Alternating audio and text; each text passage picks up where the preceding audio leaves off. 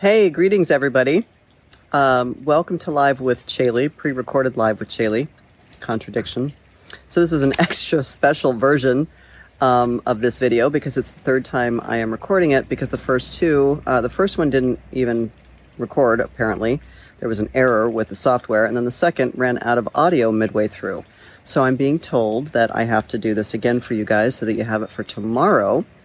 Um, so you're with me on uh, my mini vacation. I'll give you a quick look around. I am in a quaint little town called Carmel by the Sea, California. If you've never been, highly recommended. Okay, gang.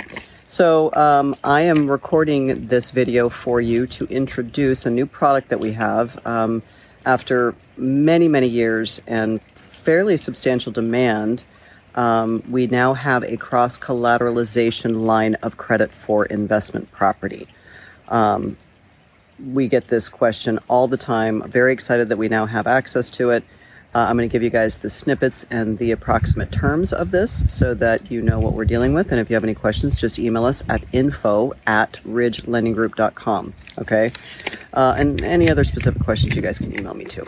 See Ridge at ridgelendinggroup.com. Or if you want to call us, 855 747 4343. 855 74 Ridge is that easy way to remember. Okay, cross collateralization line of credit.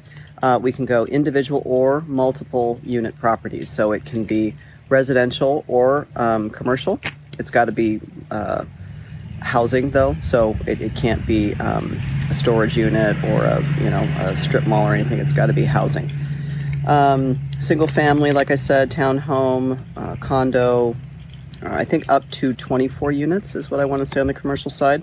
It starts as a minimum line amount of 1 million and it goes up to 25 million. If you haven't guessed, I've got my cheat sheet here. Um, so that might put some people out of the, the play here, a million being the minimum. I realize that's on the high end, but if you're cross collateralizing uh, over multiple properties, uh, it might be an option. Um, 80% of the loan to value. These are 18 to 24 month terms. So we're going to have to be having conversations about what exit strategies are going to be or what the funds of the line of credit are going to be used for. Purchase or refinance. There are fixed and floating rate options. Um, foreign nationals are actually eligible for this. So anybody that is a foreign national that's that's looking and has property here in the states uh, that wants to do a cross collateralized cross collateralized line of credit, this would apply to you. Um, anywhere we're licensed in, any state except for New York and North Dakota. Uh, we've got the interest rate is based off of the SOFR, Secured Overnight Funds Rate plus 5.25. I don't know what the SOFR index is, is posting at currently, so I encourage you to, to check that anyway um, to, to get your historical values. You're going to want to look back for those that are, are interested or want to kind of get your own averages.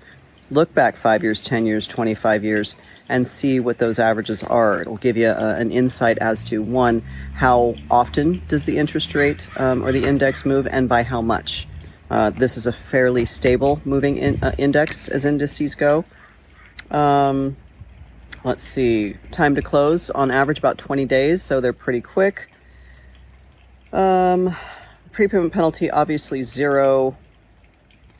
We've got recourse and non-recourse on this. Okay, um, if we want uh, recourse, anything that's going to be over three million is going to be recourse. Under three million, we can look at non-recourse, which actually brings up another point. If you were to look at this from a standpoint, let's say that you've got a bunch of equity tied up. Okay, you want to gain access to it. Uh, you'd like to use the conventional loans to do so, but you're tapped out. This could um, offer some advantage. Uh, on the non recourse side, if you were to cross collateralize two or three or four or five properties, whatever, those would that were otherwise um, uh, institutionally financed individually and it was either in your name or personally guaranteed by you, as you know, those count against the Fannie Freddie rule.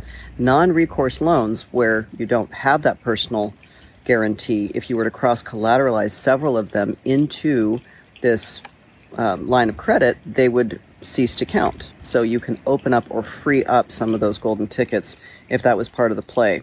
Um, I would suggest let's have a conversation about it so that we can uh, walk through it together and see what makes sense. Um, draw fee as low as 1%. minimum per asset value. So each individual property cannot be less than 50,000. That would be important to share. Uh, and then some qualifications for you guys. Um, net worth, we need to see 10% of line re- line amount requests of um, greater than 3 million. And liquidity, 20% of line request amounts of uh, less than 3 million. We want to see three months worth of bank statements, tax returns for two years, and the minimum credit score requirement is going to be 660 on this guy.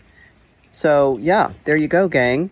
Um, thanks for uh, listening, and I will see you not next Tuesday, but the following Tuesday. It'll be a special episode. I'm not going to give anything away. Um, Carly will be emailing you all on it shortly. And I'll see you then. As always, give us a call, email us, um, message us, whatever is convenient. We'll be here on standby for anything you need. Talk to you soon.